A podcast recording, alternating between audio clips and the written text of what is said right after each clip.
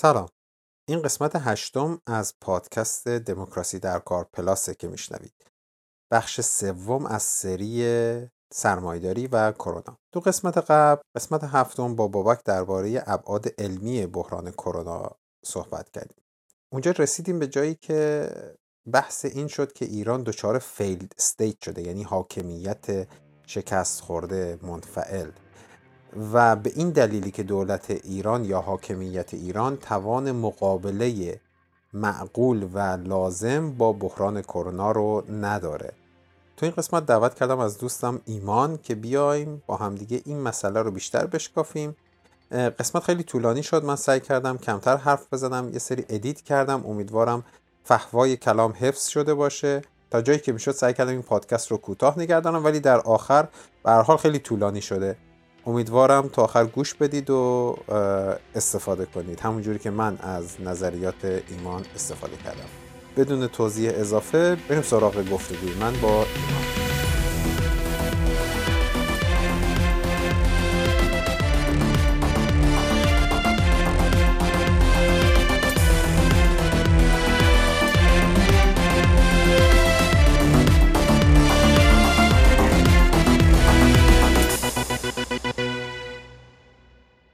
سلام ایمان. مرسی که لطف کردی و دعوت ما رو پذیرفتی تو برنامه دموکراسی در کار پلاس حاضر شدی. توی دموکراسی در کار پلاس ما بیشتر درباره وقایع روز صحبت می‌کنیم و الان هم موضوع اصلی کروناست. می‌خوای اول تو یه کمی شروع کن و یه کمی هم اگه دوست داری خودتو معرفی کن که بعد بریم سر اصل مطلب. سلام محمد جان. مرسی که دعوت کردی و مرسی از اینکه داری همچین کاری پیش می‌بری همچین پادکستی می‌سازی. عرض کنم که خیلی کوتاه بخوام خودم بگم کارهایی که کردم و یه حوزه های مورد علاقه من. جامعه شناسی خوندم و توی جامعه شناسی گرایش مطالعات شهری در واقع کار می‌کنم. مجموعه کارهایی که می نویسم می خونم و حوشش و ترجمه می کنم بیشتر مطالعات شهریه. توی مطالعات شهری هم با یک در واقع روی کرده مشخص که مطالعات انتقادی شهره و بیش از همه کارهای در واقع از زاویه اقتصاد سیاسی شهری مسائل پیرامون و اتفاقات روز رو می‌فهمم و در واقع به کلمه و به در واقع اندیشه در میارم. یا دست کم تلاش می‌کنم این کارو بکنم. دقیقا به همین دلیل هم دوست داشتم تو تو برنامه دموکراسی در کار حاضر بشی و درباره بحران کرونا که الان جامعه ما باش دست به گریبانه صحبت کنی و زمینه هاش رو بررسی کنیم با هم. اگر قسمت قبلی رو گوش کرده باشی البته من همینجا به شنوندگان عزیزم میگم که قسمت قبلی یعنی قسمت هفتم دموکراسی در کار پلاس رو گوش کنن بعد بیان اینجا چون یه جورایی ربط داره این دوتا موضوع به هم. تو قسمت قبل با بابک بیشتر درباره زوایای علمی این بحران تو ایران حرف زدیم ولی بحثش شد که اگر الان دولت ایران تمهیدات لازم برای مقابله با بحران رو انجام نمیده به خاطر اینه که در توانش نیست و الان ما به یک وضعیتی رسیدیم که به انگلیسی بهش میگیم failed state یا فارسی میشه دولت یا حاکمیت شکست خورده و منفعل. می‌خوام بدونم نظر تو در این باره چیه؟ تو هم آیا فکر می‌کنی ما الان وضعیت failed state رو داریم یا چرا دولت ایران تمهیدات لازم برای مقابله با بحران رو انجام نمیده؟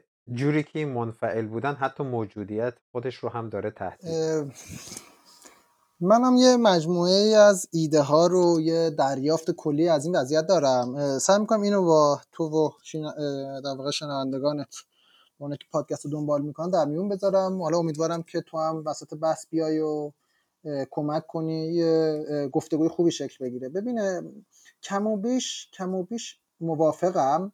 یعنی با این ایده که ما در وضعیتی هستیم که دولت یا به بیان من حکرانی شهری با بحران عدیده با بحران خیلی کلیدی مواجهه. به این معنا که توان در واقع رتق و فتق امور توان مدیریت و کنترل وضعیت از دستش رفته. توی همین قضیه کرونا اگر مقایسه کنی رفتار در واقع شهرهای مختلف رو یا حالا توی بحران کرونا بیش از اینکه مسئله شهری باشه که هست مسئله ملیه. یعنی دولت ملت ها اومدن وسط. به دلیل فراگیر بودنش توی مقیاس کلانتر از شهر منتها اعمال سیاست شهریه یعنی در نهایت بسی شهرها رو در واقع قواعد و ضوابطی براش تعیین کنه.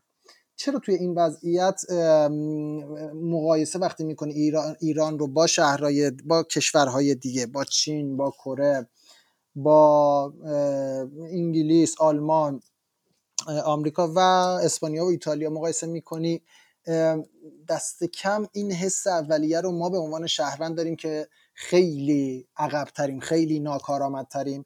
این پاسخ این در واقع پرسش رو من مایلم یه مقداری از زاویه تاریخی تحلیل کنم. یعنی بگم که به لحاظ تاریخی چه اتفاقاتی افتاد تا ما به امروز به اینجایی که هستیم به بحران کرونا برسیم. آره خیلی خوبه. چون من اصلا درباره مسائل اقتصادی و اقتصاد سیاسی ایران تو این بره از تاریخ صحبت نکردم. این می‌تونه اصلا یه رفرنسی باشه. بعدها هم رجوع کنیم به این قضیه. برای شنوندگان ما هم خیلی خوب خواهد بود که اگر ریشه این قضیه رو بشکافیم. ببینم یه مقدمه خیلی کوتاه من بگم که من از چه زاویه نگاه می‌کنم. برای اینکه بتونم توضیح بدم پنجره که من رو به این اوضاع رو به این وضعیت باز کردم. ببینم اولین مقدمم اینه که درسته که من با نگاه در واقع اقتصاد سیاسی یا دستگم تمایل دارم با اقتصاد سیاسی تاریخ معاصر ایران رو بخونم. منتها توی اقتصاد سیاسی یه مقداری از نگاه های تقلیلگرایانه نگاه های فروکاستگرایانه فاصله می‌گیرم به چه معنا؟ به این معنا که من توی نگاه اقتصاد سیاسیم لزوما اقتصاد رو به عنوان زیربنا به عنوان تنها عنصر کلیدی که تعیین کننده بقیه مناسبات اجتماعی سیاسی فرهنگی نمی‌بینم.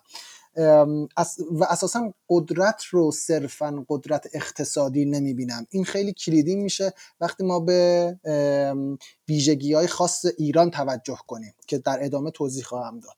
برای اینکه روشنتر کنم غیر از قدرت اقتصادی منظورم چه نوع اشکال مختلف قدرتی هست از وبر در واقع کمک می‌گیرم. یکی از جامعه شناسان یکی از پدران جامعه شناسی که از شکلی از در در کنار قدرت قدرت به معنای در واقع اقتصادیش از اقتدار صحبت می‌کرد و همپای در واقع وقتی از اقتدار صحبت می‌کنه از جایگاه های اجتماعی هم صحبت می‌کنه. یعنی تو از آن حیث که جایگاه اجتماعی داری از آن حیث که شعنیت مثلا برتری داری امکانهای بیشتری داری برای اعمال قدرت. خیلی مثلا میشه مفهوم رانت رو در کنار اون مفهوم چیز فهمید. مفهوم شیوه تولید اقتصادی به عنوان سنگ زیربنای قدرت اقتصادی. برای اینکه توی یک وضعیت که ما توی زندگی می‌کنیم می‌تونیم درک کنیم که تو لزوما صاحب منافع اقتصادی نیستی. اما صاحب پوزیشن صاحب جایگاهی هستی که از خلال اون می‌تونی توضیح و مصرف کالاها رویه ها و فرایندها رو تنظیم کنی در دست خودت بگیری هدایتشون کنی. یعنی صرفا به خاطر منفعت اقتصادی خودت نیست دقیقا همینو دقیقا همینو می‌خوام بگم. یعنی لزوما اون چیزی که ما باید تحلیل کنیم فقط مناسبات اقتصادی نیست. هزار و یک شکل دیگه قدرت هست که اینها وارد در واقع تحلیل میشه برای اینکه بتونه وضعیت امروز ما رو تبیین کنه. به نظرم خیلی زاویه دید خوبیه و اصلا شرایط ایران میطلبه که آدم با همچین عینکی به موضوع نگاه کنه. یه مقدمه دوم رو هم بگم برای این علاوه بر اینکه قدرت رو فقط قدرت اقتصادی نمی‌فهمم راجع به خاص بودگی یا ویژگی های مشخص ایران هم می‌خوام صحبت کنم که کمی متمایزش می‌کنه از اون چیزی که در باقی جهان داره اتفاق میفته این البته در پیوند با اون مفهوم اولی هست که گفتم در واقع با مفهوم قدرتی که توضیحش دادم. و اونم اینه که ما توی ایران به ویژه مشخصا بعد از انقلاب با قسمی از قدرت ایدئولوژیک رو بریم یعنی قدرت اسلام انقلابی که این به اتکای این ایدئولوژی توانایی اشغال سمتها جایگاه ها تعیین رویه ها و فرایندها رو داره. امروز که اینجا من تو داریم صحبت می‌کنیم این خیلی برای در واقع همه ما ملموس شده به دلیل اینکه اگر مثلا تو دهه های 70 80 این رو کمتر حس می‌کردیم امروز تقریبا بخش قابل توجهی از قدرت به در واقع تسخیر نیروهای ایدئولوژی و مشخصا ایدئولوژی انقلابی در اومده که دارن ساز و کار فنی تکنیکی جامعه رو اینها تعیین می‌کنن. آره خیلی خوبه. به نظر من هم فضای جامعه ایران رو نه فقط با پارامترهای اقتصادی بلکه با پارامترهای فرهنگی و عقیدتی و این پارامترهایی که تو گفتی باید دید. درباره مورد دوم هم فکر می‌کنم هر کسی که تو ایران زندگی کرده و آشناست می‌دونه که تاثیرگذاری این اسلام انقلابی توی سالهای اخیر و دهههای اخیر خیلی بیشتر شده.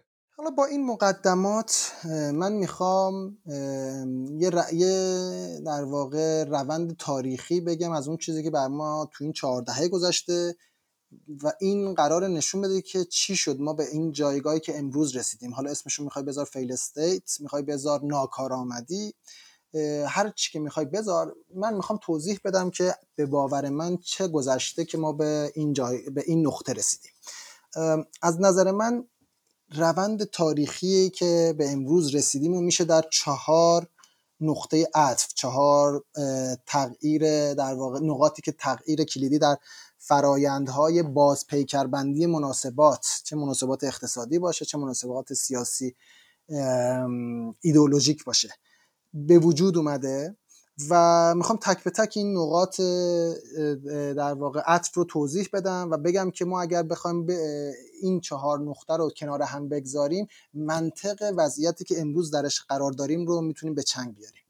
بحثم رو از دقیقا سال 68 شروع می‌کنم. به باور من اولین نقطه عطف ما توی در واقع دوران پسا انقلابی سال 67 بوده. سال 68 بوده و خب پایان جنگ. و اومدن روی کار اومدن دولت رفسنجانی.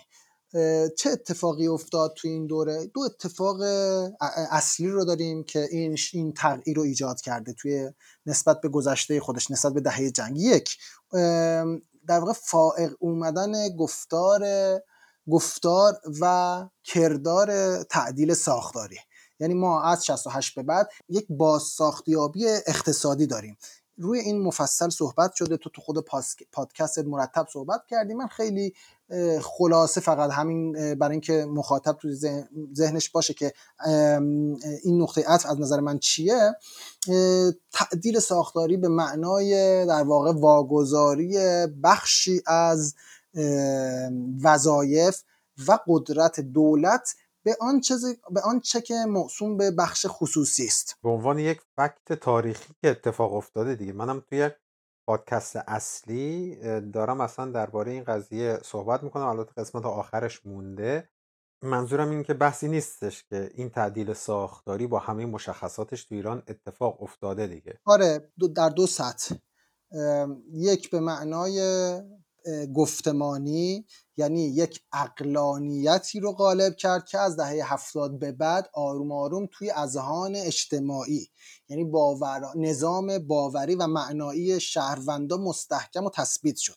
چنانچه امروز اگر از یکی بپرسی که راه مثلا گشایش راه پیشرفت اقتصادی چیست همه میگن دولت چابک دولت کوچک بخش خصوصی قوی رقابت و و و تمام این کلمات تمام این واژه ها برآمده از اون غالب شدن عقلانیت در واقع تعدیل ساختاریه.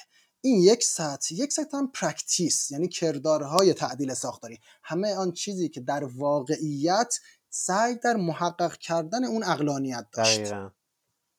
که باز هم این الان محل بحث اصلیمون نیست. که تا چه حد ما خصوصی سازی داشتیم تا چه حد مقررات زدایی داشتیم تا چه حد آزاد سازی داشتیم تا چه حد تعرفه ها رو تجارت رو آزاد کردیم و و و. این بنابراین نقطه عطف اول.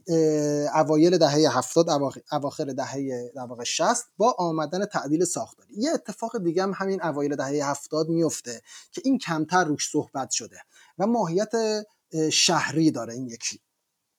ماگلم یه مقدار این یکی رو بیشتر در واقع باز کنم. ببین ما همپای گذار از اقتصاد جنگ اقتصاد کپونی اقتصاد دولتی به اقتصاد در واقع تعدیل ساختاری به اصطلاح بازار آزاد یک تغییر دیگه هم داریم. گذار از اقتصاد در واقع تولید کالایی اقتصاد در واقع مبتنی بر تولید کالا به اقتصاد مستقلاتی. ببین اجازه بده یه گذری بزنیم به دوران در واقع پهلوی برای اینکه بتونیم این نقطه رو باز کنیم بیشتر. دهه چهل شمسی مورخین این در واقع تاریخدانان اقتصادی به عنوان دهه خیزش اقتصاد ایران می‌شناسن. به این معنی که ما اونجا مجموعه از تولیدات صنعتی کارخانه های در واقع تولید کالایی رو داریم که تأسیس شدن آروم آروم دارن رشد می‌کنن بازار برای خودشون باز کردن تا جایی که ما اواخر در واقع پهلوی بخش قابل توجهی از صادرات این کالاهای ایرانی رو داریم. از تو کفش ملی بگیر یعنی تولیدات خیلی خورد مثل تولیدات الکترونیکی مثل یخچال تلویزیون گرفته تا کارخانه ها، کارخانجات بزرگ مقیاسی مثل زب آهن، فولاد، تراکتورسازی تا صنعتی مثل ماشین در واقع خودروسازی. تمام اینا ما در واقع از اوایل دهه چهل شکل شروع میشن به گسترش به شکوفایی. در واقع دوره انقلاب کم و بیش این وضعیت داشت به جلو می‌رفت با حالا فراز و فرودهایی. ولی در مجموع ما خیز تولید کالایی تولید صنعتی رو برداشته بودیم. انقلاب ایران یه در واقع وقفه یه سکته توی این روند. از دو جهت. یک با انقلاب بخش زیادی از در واقع سرمایه داران صاحبان سرمایه مدیران ارشد از ایران فرار می‌کنن. فرار کردن اینها همانا و بخش قابل توجهی از سرمایه های در واقع اقتصادی از ایران رفتن همانا و نه تنها اون که نیروی مدیریت در واقع نیروی تکنوکرات مدیریتی هم خیلی هاشون در واقع از ایران رفتن.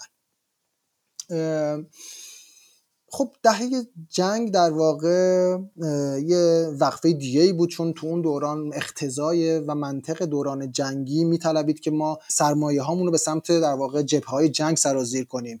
چندان ایده تولید صنعتی گشایش و گسترش اینها در واقع مد نظر نبود نمی‌تونستم باشه. پایان جنگ قرار بود که ما دوباره برگردیم به در واقع به شکوفایی اقتصادی. سازندگی دیگه. ایده سازندگی دقیقا از همینجا ناشی میشه. اینا همین مقدمه رو گفتم که به اینجا برسم که چی شد. علاوه بر تعدیل ساختاری ما به سمت اقتصاد مستقلاتی رفتیم. ببین اون اتفاقی که توی در واقع انقلاب ایران میافته اینه که ما از اون حرکت در واقع صنعتی که من اسمش رو به صورت کلی می‌ذارم تولید کالایی میریم به سمت بازار جدیدی به نام بازار ملک املاک و ساخت و ساز. چرا؟ یک دلیل ساده داشت. درآمدهای در واقع نفتیمون و سرمایه های ما که پیشتر می‌تونست توی اون بازارها بره با فروپاشی زیرساختای اقتصادی تکنولوژیکی ما دنبال یک بازار جدیدی میگشت. و اون بازار رو توی در واقع بازار ملک و املاک و مستقلات می‌بینه. آغازش اونجاست. من تا این فقط آغاز به معنای practical نیست. یعنی این نیست که فقط عملا سرمایه های ما آروم آروم از دهه هفتاد به سمت بازارهای مستغلاتی سرازیر میشه. همپای اون عقلانیت مستغلاتی هم شکل می‌گیره. که روی این خیلی کم کار شده. عقلانیت مستغلاتی یعنی چی؟ اگر بخوای خلاصش کنی یک گوهر کلیدی دارن یا دست یک یک رکن کلیدی در کنار ارکان دیگه دارن و اونم اینه که اقتصاد مستغلاتی پیشران شکوفایی اقتصاد. همین رو برامون یک کمی بیشتر باز می‌کنی ببینیم منظورت چیه؟ خیلی سادهش اینه.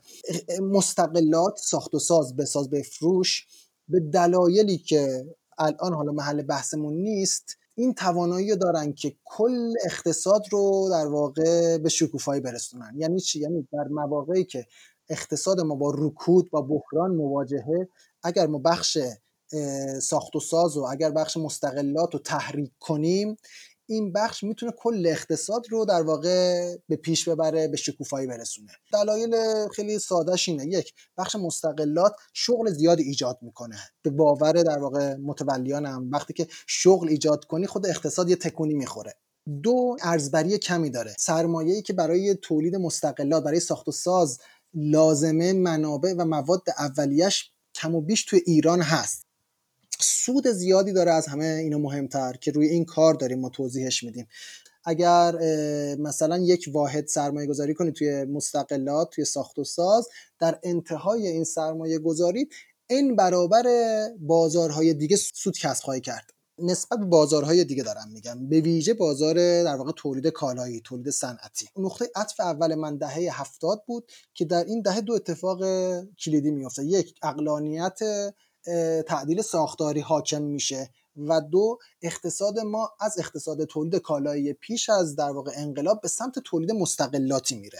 وقتی از ساخت و ساز از مستقلات صحبت می‌کنیم لزوما فقط منظورمون ساخت خونه و فروش اون نیست. کلیه کرد و کارهای اقتصادی که به ساخت و ساز شهری مربوط میشه رو توی این حوزه مستقلات میارن.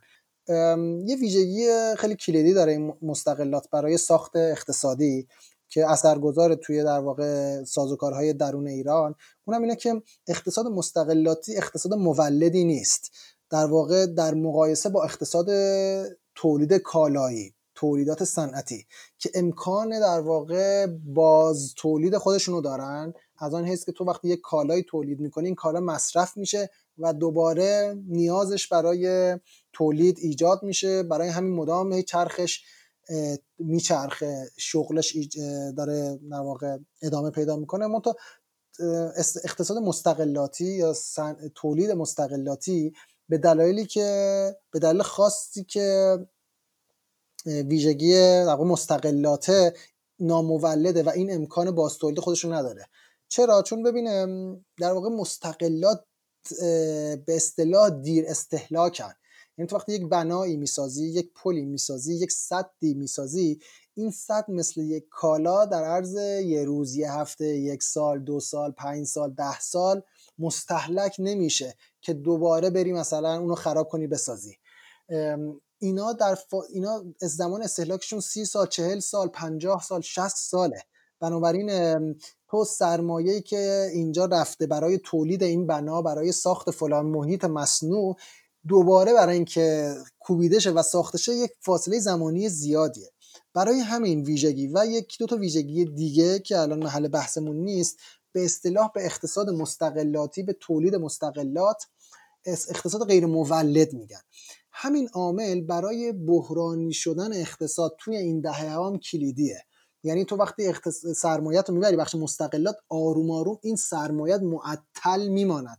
توی این ساختمونی که می‌سازی توی این آسفالتی که تو اتوبان کشیدی توی اون صدی که زدی توی اون دفتری که ساختی این سرمایه دوباره به جریان نمیفته تا کی؟ تا وقتی که مثلا اون بنا کلنگی اعلام بشه. تازه وقتی کلنگی میشه بعد از سی سال چهل سال دوباره اون خراب میشه دوباره سرمایه به جریان میفته برای ساخت آره، مجدد. یعنی این پروژه های عمرانی و مستقلات و ساخت و ساز توی این حوزه تا یه جایی می‌تونه زمینه رو برای رشد اقتصادی فراهم کنه چون مثلا اینا اتوبان جاده است راهن اینا زیر ساخت های مثلا حمل و نقله که تولید به حمل و نقل نیاز داره. و از یه جای به بعد وقتی دیگه انباشت اینجا به وجود اومده و دیگه به بازتولید منجر نشده این سیکل اقتصادی سرمایهداری اینجا متوقف میشه دیگه. چون این بازار مستقلات خیلی سودآور بوده سرمایه زیادی رو به خودش جذب کرده این چرخش سرمایه توی سیستم اقتصادی متوقف شده مثل اینکه مثلا الان ما یک میلیون واحد مسکونی خالی تو ایران داریم. یعنی انباشت اونجا متوقف شده همین اتفاقی که تو گفتی. افتاده. دقیقا یعنی از یه ور تو میای این بازار املاک رو بازار سرمایه‌ای می‌کنی. به این معنا که هی سعی می‌کنن سرمایه گذارا از خلال این سود بیشتری کسب کنن. خب توی این دوران توی در واقع جمهوری اسلامی هیچ بازاری به اندازه بازار مستقلات سودزا نبوده. یه عدد فقط برات بگم برای اینکه تصویر درستی داشته باشیم از اینکه چقدر بازار مستقلات در مقایسه با بازارهای دیگه سودآوره. ببین از سال 72 تا 92 قیمت خونه حدود 67 برابر شده. در حالی که تورم تو توی این 20 سال تنها حدود چهل برابر کمتر از چهل برابر رشد کرد. یعنی سودی که تو توی بازار مستقلات داری توی ملک و املاک داری دو برابر تورمته. حالا وقتی اینو مقایسه کنیم با قیمت زمین اجاب انگیزه زمین تو توی این خلال این 20 سال 107 برابر شده. برای همین اقلانیت خورد شهروندان به صورت ناخودآگاه میگه که آقا یه بخش یا کسری از سرمایه رو بیار توی ملک. حتما ملک سود میده. ملک زیانده نیست و درستم میگن. منتها تو وقتی سرمایه رو میاری اینجا دیگه سرمایه مولدی نیست. سرمایه که تو زمین بخوابه فقط از خلال دلالی بورسبازی زمینه که سود می‌کنه. زمین رو امسال می‌خری سال دیگه دو برابر شده. نمی‌دونم سی درصد رشد کرده 20 درصد رشد کرده. صنایع مولد ببینه یه ویژگی دیگه هم دارن. به اصطلاح قابل حمل و نقلن. تو می‌تونی اینا رو صادر کنی. اگر اشباع شد بازار داخل می‌تونی اینو صادر کنی به کشورهای همسایه. چنانچه زمان همین الان هم خیلی کم می‌کنن زمان دوره پهلوی خیلی بیشتر می‌کردن. اما سرمایه‌ای که بره توی بازار غیر منقوله. دیگه همونجا بلوکه میشه. تا سی سال تا چهل سال تا پنجاه سال توی بدنه اون صده اون میلیاردها دلار نفتی که کشوندی کانالیزه کردی به سمت ساختن این صدها میمونه. بماند که طبعات زیست اون امروز داره مشخص میشه. البته اون زمانی که هاشمی رئیس جمهور بود یه گفتمانی هم ایجاد شده بود دیگه. ما جنگ کردیم های اقتصادیمون خراب شده باید اینا رو دو مرتبه بسازیم. اگر می‌خوایم اقتصادمون رو دوباره سرپا کنیم و پیشرفت کنیم و این های اقتصادی در زمره همون اقتصاد مستقلاتی بودن دیگه. پل راهن خونه مسکن زمین و اینجور چیزا. دولت به این طریق هم پول توی جامعه تزریق می‌کرد و فکر می‌کرد این باعث چرخش اقتصاد میشه و برای این کار یه سری قانون زدایی های خیلی زیادی هم از عرصه املاک و مستقلات کرد تو کشور. مثلا اون قانون زمین شهری که از بین میره بعد یه سری قانون زدایی می‌کنن یا قانون گذاری می‌کنن دست شهرداری ها رو برای فروختن تراکم و فروختن زمین های شهری و زمین هایی که متعلق به مردم بود رو باز می‌ذارن. یه جوری خصوصی سازی عرصه شهر بود. همچنین بنگاه های دولتی این املاک و مستقلاتی رو که داشتن سعی می‌کنن واگذار کنن به شرکت های خصوصی ولی حالا به شرکت های خصوصی داده نشد در نهایت. یعنی این ذهنیت تعدیل ساختاری یا دید نئولیبرال به اقتصاد که تو اون دوران وجود داشت روی به وجود اومدن این اقتصاد مستقلاتی نامولد گذار بود. فقط اضافه کنم یعنی در تایید حرفت ببینه اون نکته که اول اول اشاره کردم به نام ایدولوژی انقلابی. یا برآمدن انقلاب اسلام انقلابی اینجا هم خودشون نشون میده. ما بلا فاصله بعد از انقلاب با حجم عظیمی از مصادره ها مواجهیم. مصادره صنایع و مصادره عراضی یه سری صنایع بزرگ مقیاس رو ملی کردیم. تمام عراضی بایر و موات رو ملی کردیم. جنگل ها رو ملی کردیم. اینجا یه پیچیدگی داره. ملی کردن اینها خود به خود مسئله نبود. مسئله این بود که این ملی کردنشون افتاد دست یک دولتی که قرار بود نماینده یا representative مردم باشه. منتها به دلایلی که احتمالا جلوتر بحث خواهیم کرد دولت به نام ملت مصادره کرد و از در واقع نظارت دموکراتیک مردم شونه خالی کرد. یعنی دولت از یه جایی به بعد یا احتمال از همون دقیقه انقلاب دیگر هیچ نسبتی با نمایندگی کردن مردم نداشت. برای همین عملا اون ملی کردن به نفع گروههایی شد که به شکلی از اشکال رانت و وابستگی داشتن با نهادهای انقلابی. اینجاست که به اتکای ایدولوژی اسلام انقلابی بخش قابل توجهی از گروه های نزدیک به این ایدولوژی منتفع شدن. برای همین میگم فقط قدرت اقتصادی نیست که بایستی به عنوان عنصر تحلیل کننده باشه. بلکه ایدولوژی اسلامی هم بایستی تو وقتی راجع به ایران داری صحبت می‌کنی پاشو بکشی وسط برای اینکه بتونی توضیح بده که چه بر سر ایران گذشته. این مقدمه خوب بود که در واقع صحبت کردیم راجبش چون بعدها باش کار داریم. برای توضیح اینکه چی میشه ما کارتل های بزرگ اقتصادی داریم که اینا از دل بنیادهایی میان که در دهه اول انقلاب شکل گرفتن. مثلا بنیاد مستضعفان مثل فرمان اجرایی امام اینا همه همون دهه اول انقلاب برای در واقع مدیریت کردن و اداره همین دارایی های ملی شکل می‌گیرن. از یه جایی به بعد منتزع میشن از مردم. وقتی با تعدیل ساختاری همبستر میشن اون نهادی که قرار بود ملی بشه به نهاد به, به یک شرکت خصوصی تبدیل میشه. شرکتی که داره مثل هر شرکت خصوصی دیگه مبادلات اقتصادی انجام میده. منتها بسیار پهندامنتر با قدرتی به مراتب بیشتر. یعنی یه جور نقش دوگانه پیدا کردن یا داشتن. جایی که می‌خواستن مالیات بدن شرکت دولتی بودن نباید مالیات بدن. جایی که می‌خواستن بودجه بگیرن دولتی بودن. جایی که قرار بود صاحب املاک خصوصی سازی شده بشن خصوصی بودن. آره دقیقا. بذار بریم نقطه عطف دوم. عواسط در واقع دوره رفسنجانی یه نقطه عطف دیگه ای داریم که در واقع اون لحظه که هاشمه رفسنجانی شروع می‌کنه به مجوز دادن به نیروهای مسلح نیروهای نظامی برای ورود به عرصه اقتصاد. ببینه ما بعد از انقلاب یه در واقع جمله از آقای خمینی داریم و که دلالت به محدود کردن اینها به در واقع امور همین نظامی و امنیتی.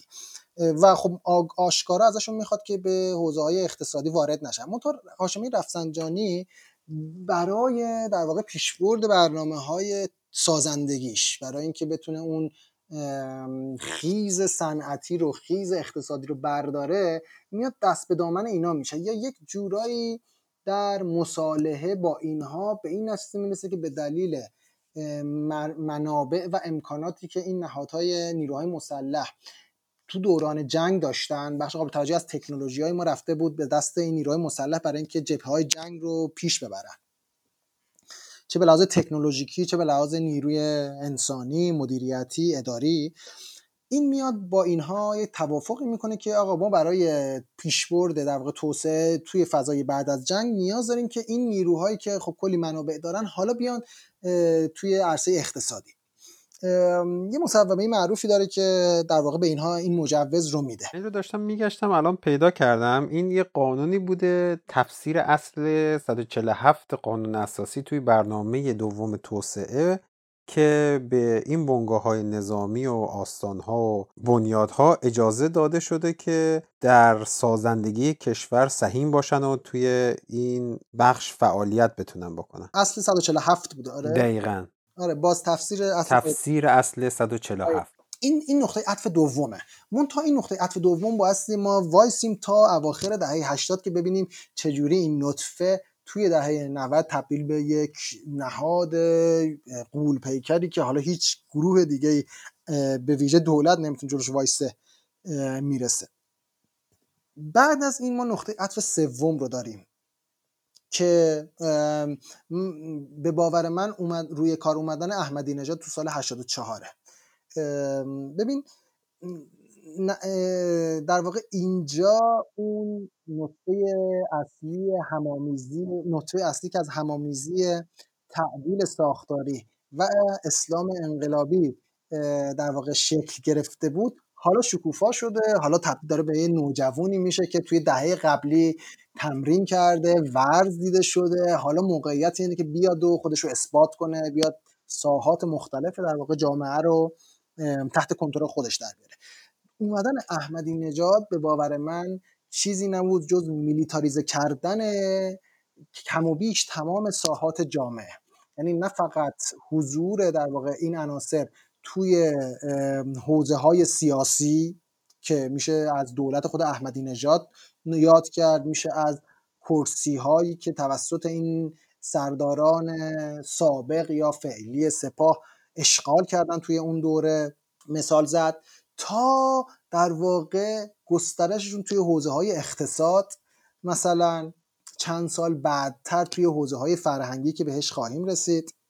بنابراین ما با شکلی از میلیتاریزه شدن جامعه مواجهیم. به این معنا که عرصه های مختلفی از جامعه که پیشتر در واقع خالی از نیروها و نهادهای نظامی بود حالا به شکلی از اشکال توسط این نیروها داره اشغال میشه منتها ویترین این در واقع میلیتاریزه شدن چی بود؟ احمدی نژاد بود چرا احمدی نژاد کلیدیه؟ ببین به این دلیل که احمدی نژاد برخلاف دیگر نیروهای سیاسی عقبه چندانی نداشت توی ساخت سیاسی ما. یعنی ما فقط 82 یهو این, آدم به عنوان شهردار معرفی میشه. تا قبلش هیچکی نمیشناخت اصلا کسی نمی‌دونست استاندار بوده. و در فاصله دو سال به عنوان رئیس جمهور تبدیل میشه به رئیس جمهور. فکر کنم با فاصله دو هفته چون قبلش خیلی آدم معروفی نبود. شهردار تهران بود به واسطه یکی دو تا درشتی که با رئیس جمهور وقت کرده بود و یکی دو تا دهن به دهن شدن با وزرای وقت معروف شد یک کم. بعدش هم تو انتخابات خیلی اون اوایل قوی ظاهر نشد و و نامنتظره بود که یک دفعی کل توان تبلیغاتی حاکمیت شیفت کرد از قالیباف یک دفعی به احمدی نژاد چون تا قبلش همه فکر می‌کردیم کاندیدای اصولگراها و حاکمیت به عبارتی قالیبافه. حالا این بماند می‌خواستم این سال رو ازت بپرسم. چی شد که از دوران احمدی نژاد این میلیتاریزه شدن اتفاق افتاد این نظامیگری به عرصه اول سیاست مملکت رسید؟ حالا ما می‌تونیم تصور کنیم قبلش عرصه برای اینها فراهم نبوده و اینها داشتن سرمایه جمع می‌کردن و مترصد زمانی بودن که دوباره به عرصه اول تصمیم گیری برگردن. ما آیا تو دلیل دیگه ای رو می‌بینی که چرا اینها در دوران احمدی نژاد یا از دوران احمدی نژاد باره به عرصه های سیاسی و اقتصادی و اجتماعی و فرهنگی مملکت پا گذاشتن؟ آره سوال خیلی درستیه. آره یه دلیل دارم من براش یا دست کم فکر می‌کنم که این دلیل می‌تونه توضیح بده. ببینه از نظر من جامعه عرصه منازعه گروه ها و افراد مختلفه. هر کدوم از این گروه ها در پی کسب کردن و اشغال کردن در واقع بخشی از این کیک قدرتن اتفاقی که تو دوره احمدی نژاد میفته که پیش از اون مسبوق به سابقه نبوده اینه. ما تو دوران سازندگی و اصلاحات گروه ها بخش ها و اقشار یا شرکت های مختلفی رو داریم که اینها بخشی از قدرت رو به اتکای پیوندشون با دولت دولت به معنای کلانش یعنی فقط کابینه در واقع ریاست جمهوری رو نمیگم. مجلس رو هم میگم شوراهای شهر هم میگم. به علت نزدیکی با اونها اینها تو این گروه ها این اخشار این احزاب تونسته بودن بخش از قدرت رو در اختیار خودشون بگیرن. این گروه ها به اتکای دال مرکزی فن‌سالاری تکنوکراسی این این position رو اشغال کردن. چون عقلانیت تعدیل ساختاری بیش از هر چیز فن‌سالاری و تکنوکراسی رو در واقع به عنوان گوهر ناب توسعه معرفی می‌کنه. برای همین بخشی از اون نیروهای انقلابی که تو دهه جنگ یا توی جنگ بودن یا توی نهادهای اطلاعاتی امنیتی جنگ بودن یا مثلا رفته بودن به خارج به ویژه اواخر دهه 60 و اول دهه 70 برای اینکه حالا علوم مدرن و علوم طبیعی و علوم فنی رو کسب کنن برگشتن و توی دولت اینا سمت گرفتن یا در قالب در واقع شرکت های خصوصی طرف قرارداد دولت شدن. بنابراین ما تو دوران تعدیل ساختاری و دوران اصلاحات دال مرکزیمون به لحاظ مدیریتی ارز می‌کنم. به لحاظ مدیریتی فنسالاری تکنوکراسیه. این تکنوکراسی یه سری از گروه ها رو در واقع اجر و قرب میده بهشون امکان میده یک سری از کانال های در واقع اقتصادی رو باز می‌کنه. که اینا بیش از اینکه در اشغال نهادهای نظامی باشن چنانچه امروز امروز مثلا تجربه داریم در اختیار این گروه هایی که به اسم تکنوکراتیک تونسته بودن شرکت بزنن تونسته بودن position های دولتی رو کرسی های مجلس رو شوراهای شهر رو اشغال کنن در اومده بود. ولی دوران احمدی نژاد ما یک بازساخت‌یابی این عرصه در واقع سیاسی رو داریم. این تکنوکراسی آروم آروم به کناری میره. جاش رو در واقع به نهادهای وفادارتر انقلاب اسلامی نهادهایی که حالا برآمده از نیروهای سابق نظامی هستن می‌گیره. برای همین تو پیش از دوران احمدی نژاد نمی‌تونستی شاهد میلیتاریزه شدن باشی.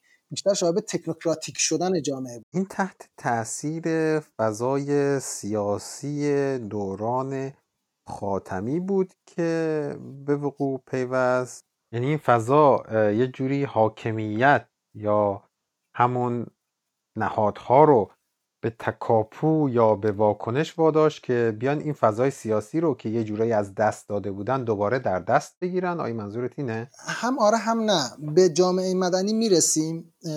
منتها من الان بیشتر تحلیلم گفتار غالب بر مدیریت بود. یعنی بیشتر نگاه هم به نهادهای بالادست بود position ها و سمت های بالادست بود.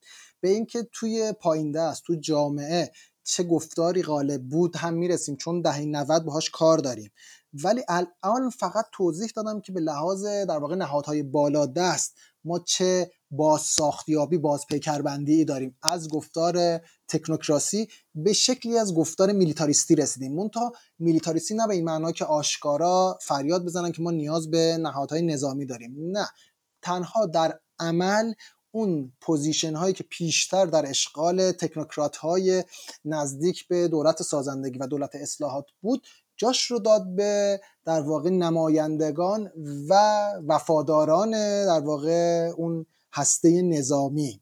این شیفت سومیه که من می‌خوام دست بذارم روش. یعنی نقطه عطف سومیه. برای نقطه عطف اول تعدیل ساختاری و اقتصاد مستقلاتی بود. نقطه عطف دوم ورود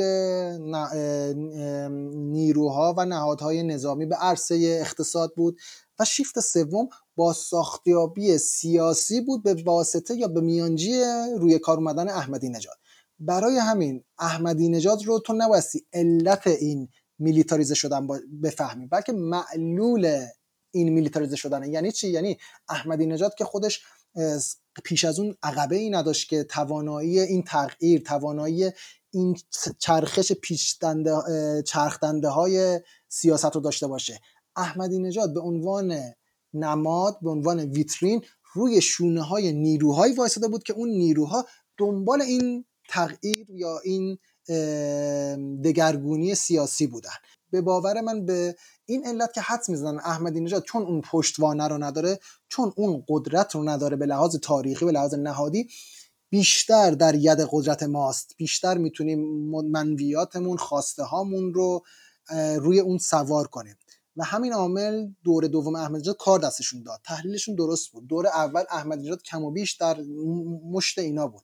منتها به دلیل ویژگی شخصی یهو داستان عوض میشه. البته تو دور اول هم احمد نژاد برای خودش یه عقبه ای رو به وجود آورده بود که بتونه تو دور دوم اصطلاحا سرکشی کنه. آره دیگه یعنی تو چهار سال منابع و سمت های دولتی رو در اختیار داری. شروع کرده بود به ساختن یک میدانی برای خودش. میدانی که از غذا حالا آروم آروم متمایز می‌شد با اون هسته هایی که اونو روی کار آورده بودن با اون هسته های قدرت نظامی که احمدی نژاد رو روی کار آورده بودن. بریم به نقطه عطف چهارم بپردازیم که از نظر من پارادایم شیفته یعنی تمام این سه تا نقطه عطف که گفتم یه جورایی تو راستای همدیگه داره حرکت می‌کنه. مونتا نقطه چهارم نقطه عطف چهارم عملا یک پارادایم شیفتیه که کل ساخت اجتماعی سیاسی اقتصادی ایران دچار در واقع دگرگونی میشه. نقطه عطف چهارم اوایل دهه 90 90 91 به باور من. سه اتفاق کلیدی اینجا میفته که عرصه کل کلی جامعه رو دگرگون می‌کنه. یک ما شاهد یک سری تغییرات ژئوپلیتیک هستیم. اومدن بهار عربی در واقع انقلابات عربی توی کشورهای همسایه جنگ در واقع سوریه بشار اسد و برآمدن داعش عرصه ژئوپلیتیک منطقه و جهان رو تغییر میده. تغییر دوم که همپا و همپیوند تغییر اوله دگرگونی گفتمانی در اندفعه سطح پایین جامعه است. یعنی اگر تغییر میلیتاریزه شدن رو تغییر بالادست بدونیم. به این معنی که ساخت سیاسی نهادهای بالادست تغییر می‌کنه. توی اوایل دهه 90 در ادامه این تغییر ما داریم دچار بازپیکربندی جامعه باورهاش ارزشهاش هویتش میشیم. که من اسم این رو گذار از گفتار جامعه مدنی به گفتار منافع ملی. اسمگذاری می‌کنم. یعنی ما اگر توی پایین دست دوران اصلاحات دال مرکزیمون جامعه مدنی بود به این معنا که دولت در واقع اصلاحات باور داشت به شکلی از دموکراتیزاسیون جامعه به معنای قدرت دادن به نهادهای پایین دست. کاری ندارم که عملا نه موفق بود و نه اراده بر تحققش داشت. بگذاریم که خب اون بحثا طولانیه. فکر کنم باید چندین آره. قسمت پادکست بشیم درباره شرایط اون موقع صحبت آره. کنیم. بماند که خب موانع جدی هم از سوی هسته های دیگه قدرت داشت. ولی به هر حال گفتار جامعه مدنی غالب شده بود. باور به نهادها و تشکلات مردمی و تا حدی هم اجرای و عملی شد. خودشو در قالب انجیو ها مجلات. البته تا حدی منظورمه که فکر نکنیم تا ما تمام. این گفتار توی دهه 90 آروم آروم به اتکای اون تغییر فضای ژئوپلیتیک منطقه به سمت شکلی از دفاع از منافع ملی باز پیکربندی میشه.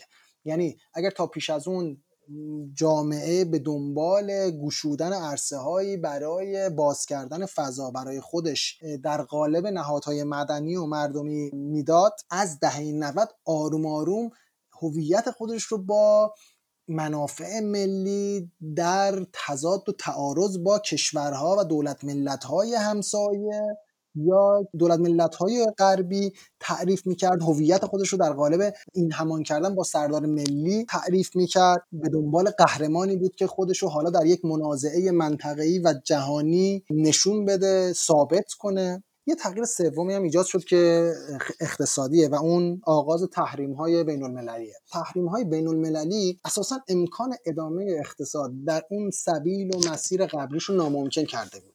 ببین ما دوران احمدی نژاد با درآمدهای سرسام آور نفتی روبرویم تا جایی که مثلا توی 8 سال احمدی نژاد یک چیزی حدود 720 میلیارد دلار درآمد نفتی داریم. این رقم عملا برابر با کل فروش نفت ایران از اول پیدایشش و کشف و استخراجش تا سال 84 اون درآمدهای نفتی که ما اگر اشتباه نکنم در اوجش تونسته بودیم روزانه دو میلیون و 500 تا سه میلیون بشکه نفت بفروشیم. یهو با تحریم هایی مواجه شد که ظرف چند ظرف ده سال که امروز باشه بشکه های نفتیمون رو به 300 هزار تا تقلیل داد. یعنی یک چیز حدود یک دهم. بماند که قیمت نفت هم همپای تعداد بشکه های نفت ما سیر در واقع نزولی داشت. حالا این سه تا عامل در همامیزی با هم شکل جامعه و مناسبات اقتصادی سیاسی رو دگرگون کردش و وضعیت امروز ما معلول این نقطه عطفه. چه اتفاقی میفته توی اوایل دهه 90 به اتکای اون سه تغییری که صحبتش کردم؟ درآمدهای نفتی بادآوردی دوران احمدی نژاد به اضافه در واقع تغییر عرصه ژئوپلیتیک منطقه گروه های و میلیتاریزه شدن در واقع عرصه مدیریتی اداری کشور در دوران احمدی نژاد این اقلانیت رو در بین این هسته های بالادست قدرت ایجاد کرد که ما بایستی الان شروع کنیم به در اختیار گرفتن منطقه به این معنا که رگ و ریشه خودمون رو برای یا به بهانه در واقع تضمین منافع ملی توی این کشورهای منطقه رشد بدیم گسترش بدیم این مویرگ های خودمون رو توی این جاها تقویت کنیم. برای همین تو توی اون اوایل دهه 90 شاهد رشد چشمگیر جبهه های نوظهور نظامی هستی توی مثلا سوریه توی عراق کم و بیش توی یمن. حتی تا کشورهای آفریقایی برای اینکه بتونه خودش رو به عنوان یک قدرت منطقه‌ای اثبات کنه. این گشایش جبهه های جدید نیازمند یا به معنای کانالیزه کردن منابع مالی های اداری، مدیریتی و, و گفتارهای ایدئولوژیکه. بنابراین تو یک جبهه جدیدی باز کردی که این یک نهادهای جدیدی در اون جبهه هستن. نیروهای جدیدی اونجا هستن های جدیدی می‌خواد. بنابراین بخشی از توزیع بودجه رو باستی تغییر بدی بودجه های نظامیت رو افزایش بدی توان در واقع دفاعیت رو افزایش بدی. منتها این جپه ها رو تو وقتی باز می‌کنی با تحریم در واقع نفتی و کاهش درآمدها دیگه نمی‌تونی به همون راحتی که ایجادش کردی جمعش کنی. یعنی نمی‌تونی بگی که از فردا ما دیگه اون نیروها اون زیرساختا اون نهادهایی که توی سوریه فرستادیم توی عراق دارن کار می‌کنن توی مثلا افغانستان هستن و بگی دیگه از فردا نباشن.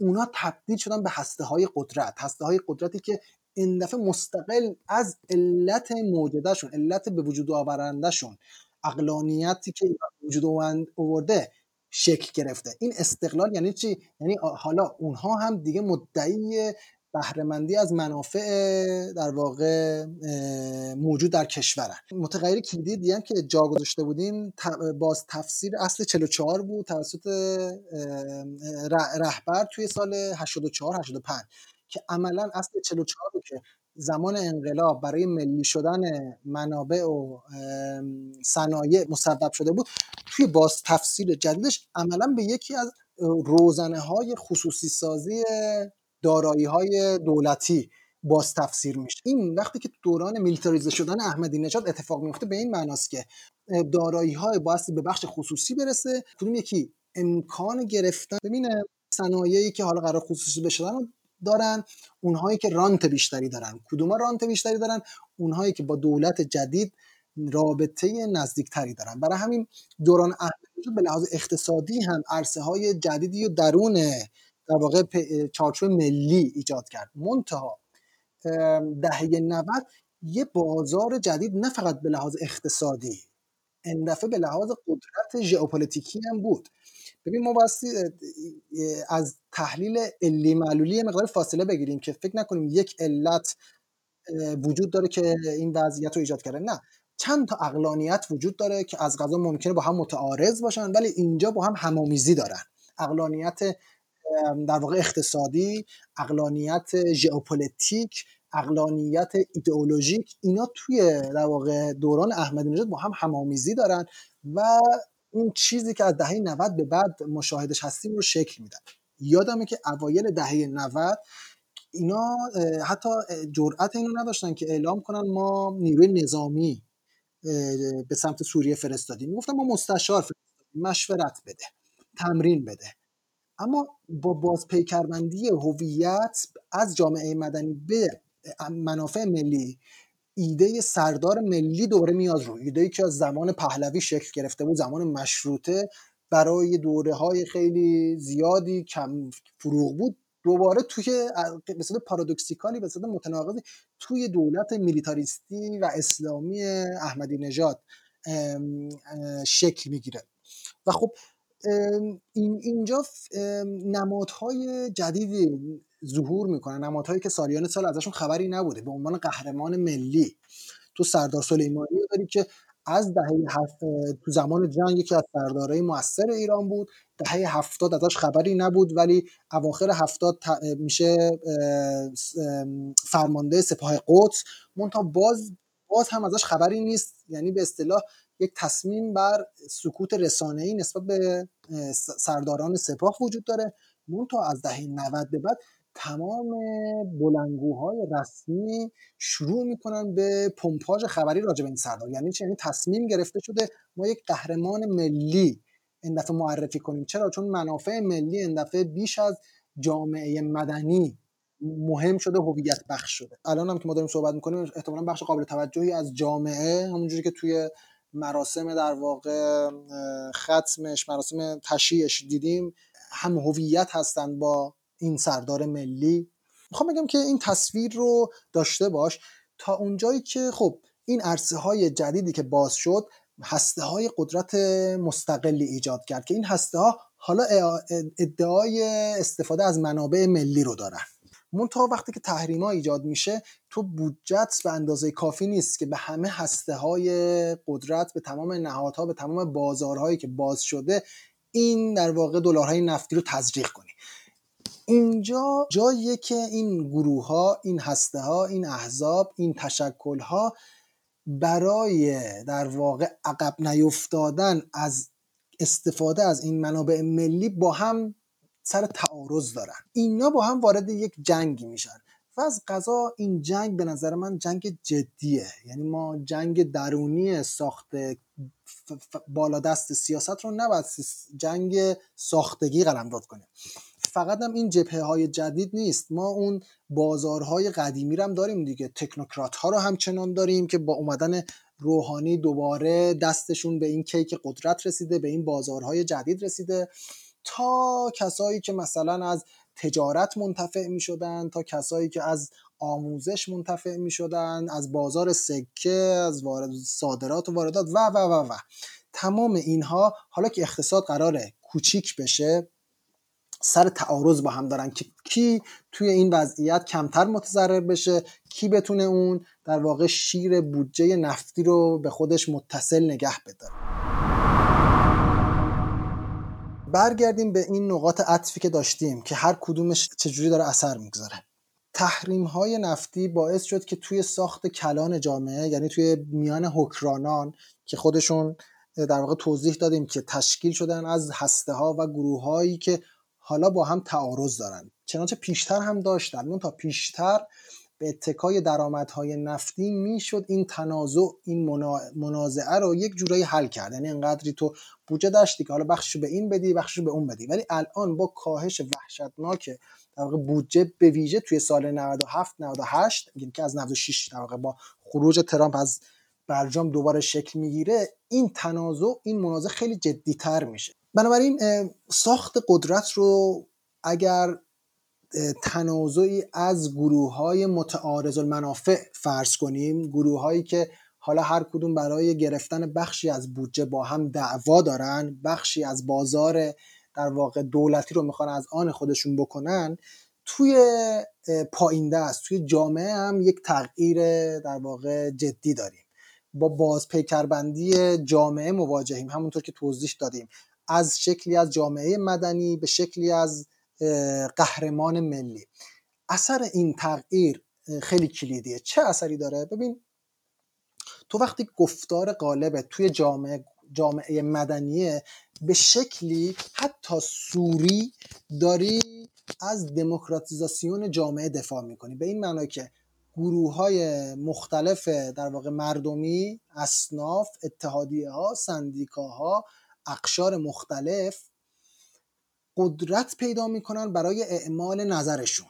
این باعث میشه که ساخت کلان سیاسی جامعه هم متاثر بشه. یعنی ساخت سیاسی جامعه که منطقا بایستی نماینده مردم می بود به اتکای قدرت مردم بایستی پاسخگو باشه. و همین می‌تونست تا حدی فرایندهای کلان جامعه رو دموکراتیک کنه. هرچند توی ایران خب خیلی سوری بوده ولی برای ما تفاوتش با دهه 90 خیلی کلیدیه. دهه 90 این قدرت جامعه مدنی قدرت اصلا بگو نصف و نیمه جامعه مدنی که تو دهه 70 و دهه 8 اوایل دهه 80 داشت شکل می‌گرفت کلا به محاق میره و مردم عملا تبدیل میشن به به تحسین کننده های قهرمان ملی به کسایی که مسئلهشون دیگه مسئله مردم و حکومت نیست. مسئلهشون مسئله ایران و جهانه. تو وقتی مسئله از مقیاس ملی به مقیاس منطقه یا جهانی تغییر پیدا می‌کنه خواستهات نیروهات ارزشهات هم عوض میشه. حالا مردم بیش از اینکه تبدیل در قالب نهادها و اقشار مدنی در مقابل دولت بخوان مطالبه بکنن در مقابل جهان از قدرت و اقتدار و شکوه ایران می‌خوان دفاع کنن. این چرا کلیدیه؟ برای اینکه تو با خالی کردن دستت از نیروهای مردمی امکان اینو داری که ضعف هایی که توی در واقع ساخت اداری مدیریتی بالا دست خودت وجود دارد تو سرپوش بگذاری. چجوری؟ تو دیگه مثلا یک نمونهش وقتی با کمبود بودجه با کاهش دلارهای نفتی در بودجه مواجه میشی اولین جایی که می‌تونی بری سراغش برای اینکه جبران کنی دیگه نهادهای دولتی این هسته های قدرت نیست این بازارهای دولتی نیست. اول همه میری سراغ مردم. برای همین مثلا تو توی بودجه 99 می‌بینی که سهم مالیات های مردمی مالیات که دولت از مردم می‌گیره توی در واقع بودجه به صورت وحشتناکی بالا رفته. نه تنها سهم مالیات بالا رفته که من اینجا عددش رو اگر بخوام دقیق بر بخونم یه چیزی حدود یک سوم در واقع بودجه عمومی تو رو قرار مالیات های مردمی تامین کنه. 175 هزار میلیارد تومن تو قرار تو سال 99 مالیات بگیری. هرچند که بودجه بودجه 99 فعلا تصویب نشده. ولی می‌خوام بگم چه اقلانیتی پشتش حاکم بوده.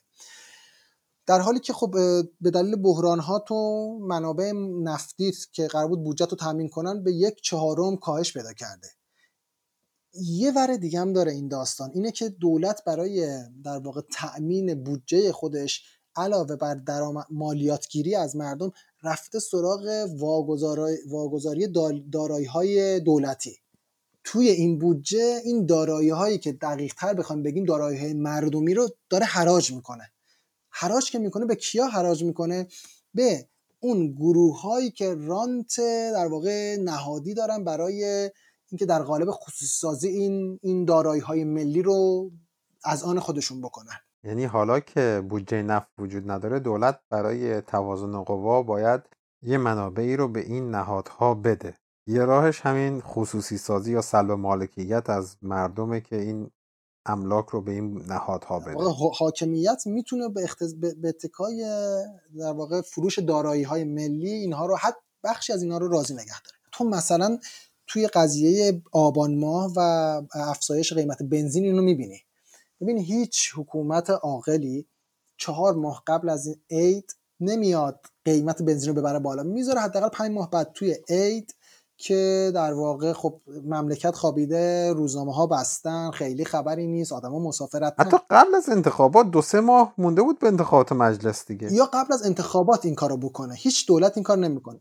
به نظرم یه دلیل منطقی داره. دولت با, با حدی از کمبود بودجه مواجهه که هیچ راهی نداره جز تأمین بودجهش از مردم یا با کاهش سوبسیدا افزایش قیمت ها یا حتی در شکل یه شکل دیگهش افزایش قیمت دلار قیمت ارز. این کارو توی پاییز و تابستون 97 کردن دیگه. همه اینا چیزی نیست جز اینکه تو به تو دیگه زورت به اون بازارهایی که خودت به عنوان حاکمیت باز کردی نداری که اونا رو مثلا اون پر اون کانال نفتی رو ببندی اون بازار رو ببندی که قبلا باز کردی مجبوری به مردم فشار بیاری. مردم هم که توی این یک دهه جامعه مدنی به قدری ضعیف شده به قدری قلقم شده که دیگه توانایی دفاع کردن از خودشون نداره دیگه توانایی اساسا تخیل خودش به عنوان یک امر یک پارچه به عنوان جامعه ای که اعضای اون یک کل یک پارچه رو می‌سازن. انقدر اتمیزه شده تیکه تیکه شده که توانایی این کارو نداره.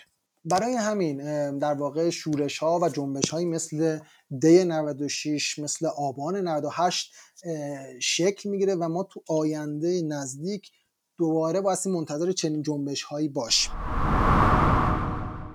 ببین بذار جنبندی کنیم بحثو. چی میشه که ما توی دوران کرونا هیچ شکلی از مدیریت کارآمد رو نمی‌بینیم.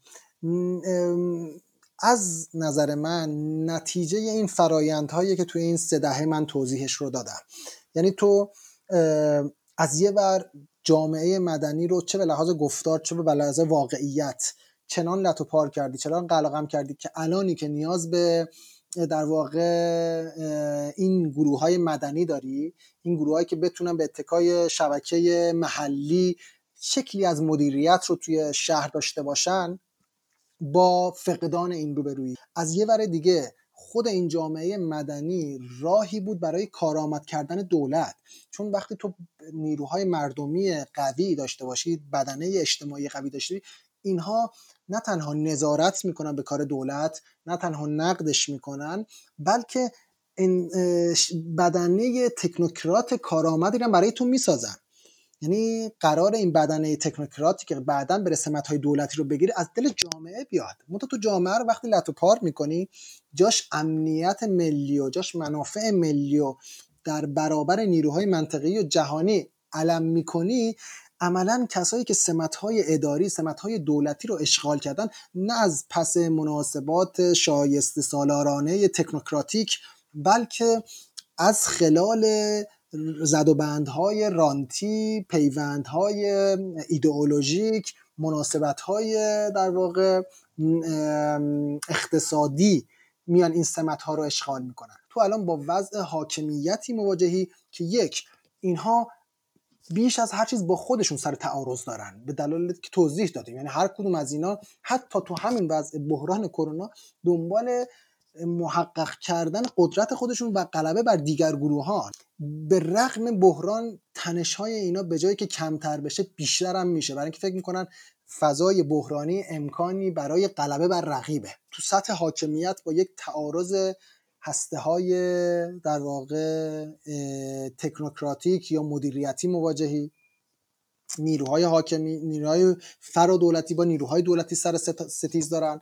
از یه ور دیگه این بدنه تکنوکراتیک دولت هم از نیروهای شایسته که می‌تونست از دل نهادهای مردانی از بستر جامعه مدنی رشد کنه در واقع با فقدانش مواجهی. آدمایی که کار رو دست می‌گیرن آدمایی که کم و بیش رانس دارن بیش از اینکه تخصص داشته باشن. از یه یا تعهد دارن. یا یا یا آره یا پیوندهای ایدئولوژیکی دارن برآمده از همون اسلام انقلابی. از یه ور دیگه حالا وقتی هم که دولت ناکارآمد داری بدیلش چیه؟ بدیلش نیروهای در واقع شوراهای مدنی مردمیه که خودشون بتونن در قالب تشکلهای محلی یا سنفی شکلی از این سازماندهی رو در مقابل بحران داشته باشن. اونها رو هم نداری. یعنی جامعه چنان اتمیزه شده که هیچ شکلی از پیوند رو تو نمی‌تونی تخیل کنی. چه برسه که عمل کنی. که خود حاکمیت دلیل این بوده که این هسته ها و کامیونیتی ها و نهادهای مردمی رو الان نداریم. آره یعنی دقیقا دقیقا همین که جامعه مدنی. اصلا همین تغییر گفتار از جامعه مدنی به منافع ملی می‌خواستم این این نکته رو پررنگ کنم که تو دیگه اصلا نمی‌پردازی به اینکه تو باسی تشکل های مردمی داشته باشی تشکل های سنفی داشته باشی. نه تنها نمی‌پردازی که به بهانه منافع ملی اینها رو سرکوب هم می‌کنی. وسط کرونا توی دو سطح با بحران مواجهیم.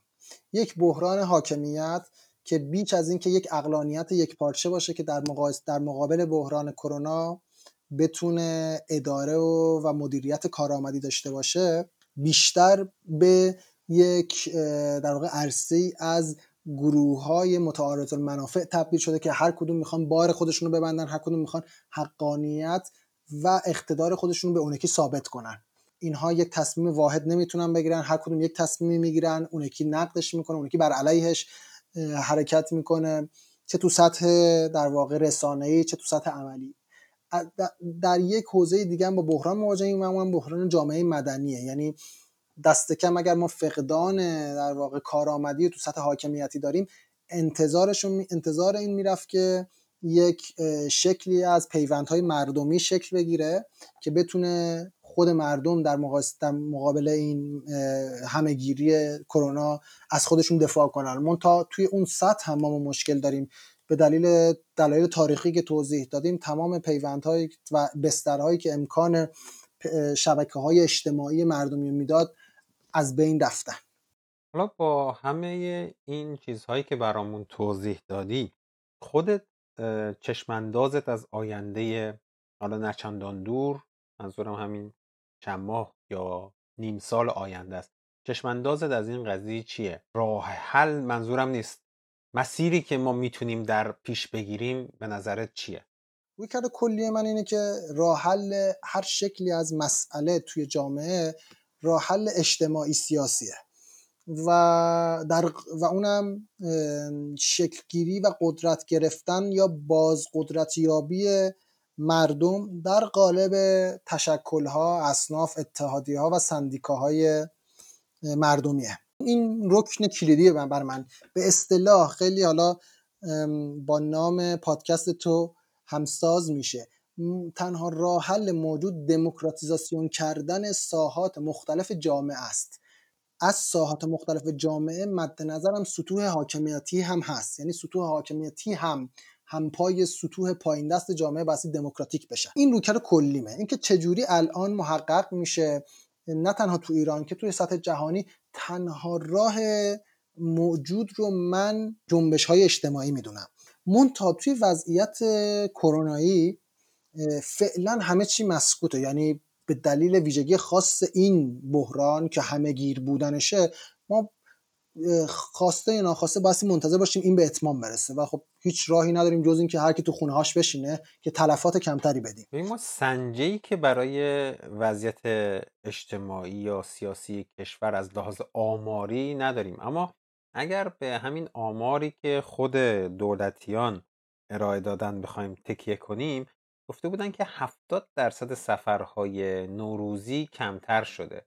حالا من دقیقا نمی‌دونم منظورشون این هزین 70 درصد چیه اما اگر به هر معنی هم این رو تفسیر کنیم نشون میده یه پتانسیل خیلی عظیمی وجود داره بین مردم ایران برای یک جور متشکل شدن فکر می‌کنم.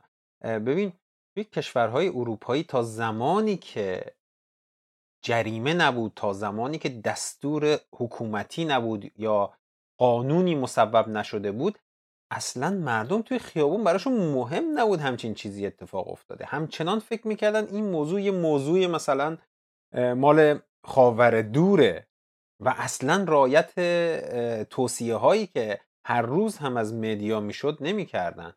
اما این کم شدن 70 درصد سفرهای نوروزی تو ایران فقط با خواهش و تعارف حکومتیان اتفاق افتاد. از لحاظ قانونی و حکومتی هیچ اجباری برای مردم نبود واقعا این کار رو انجام بدن. مردم از ترس جونشون قاعدتا این کار رو کردن. اینجوری بگم.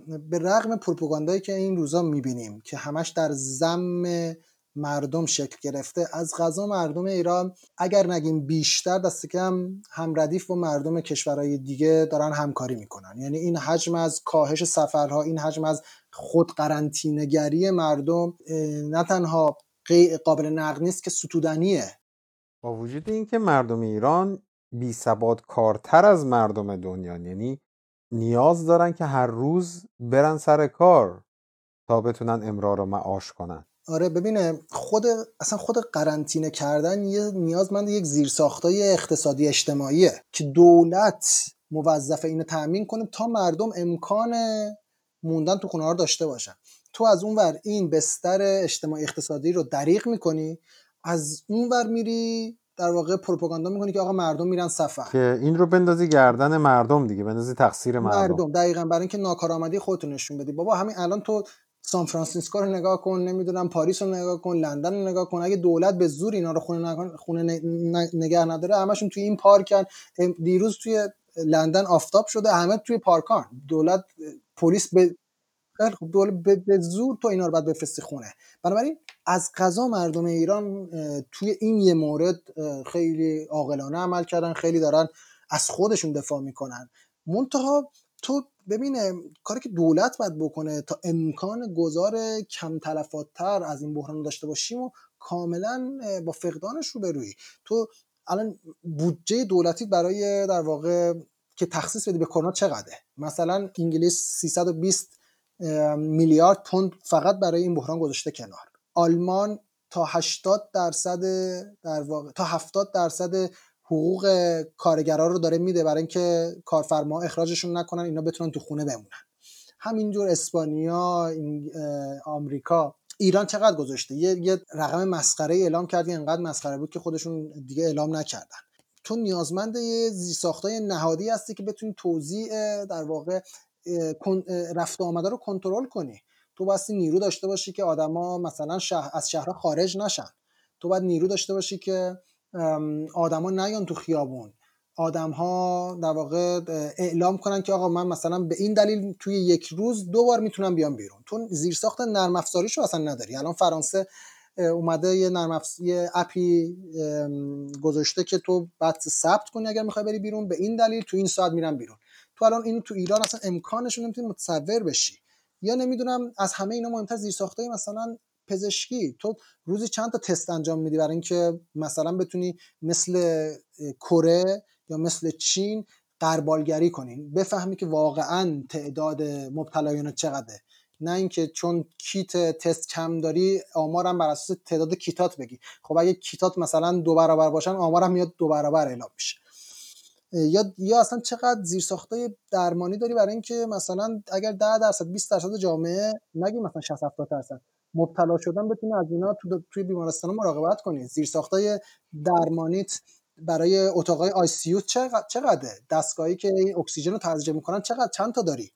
نه مثل این پروپاگاندا که الان از قضا این نیروهای نظامی دارن می‌کنن که میرن فلان نمایشگاه یا فلان ورزشگاه و تخت می‌ذارن به اسم بیمارستان میگن ما مثلا بیمارستان تو ساختیم. این که بیمارستان نشد.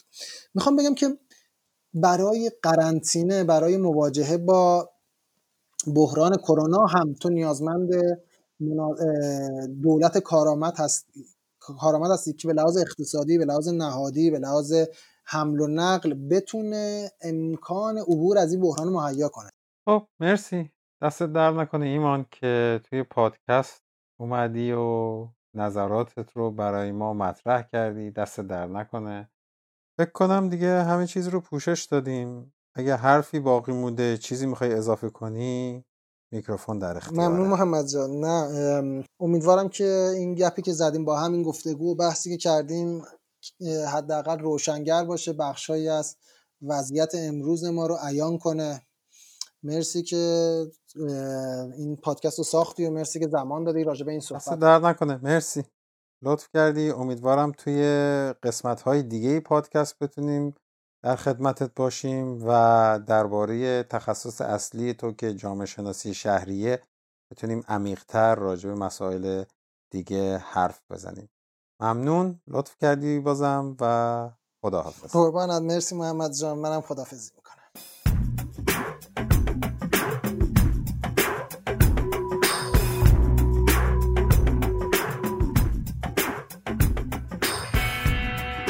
ممنون که تا این لحظه گوش کردید پادکست رو.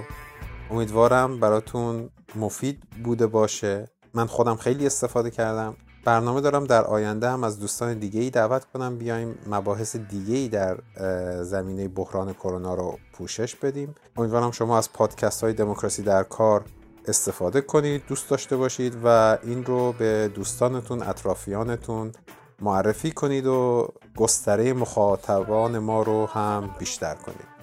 ممنون. من محمد هستم و این قسمت هشتم از پادکست دموکراسی در کار پلاس در 13 فروردین 1399 منتشر میشه.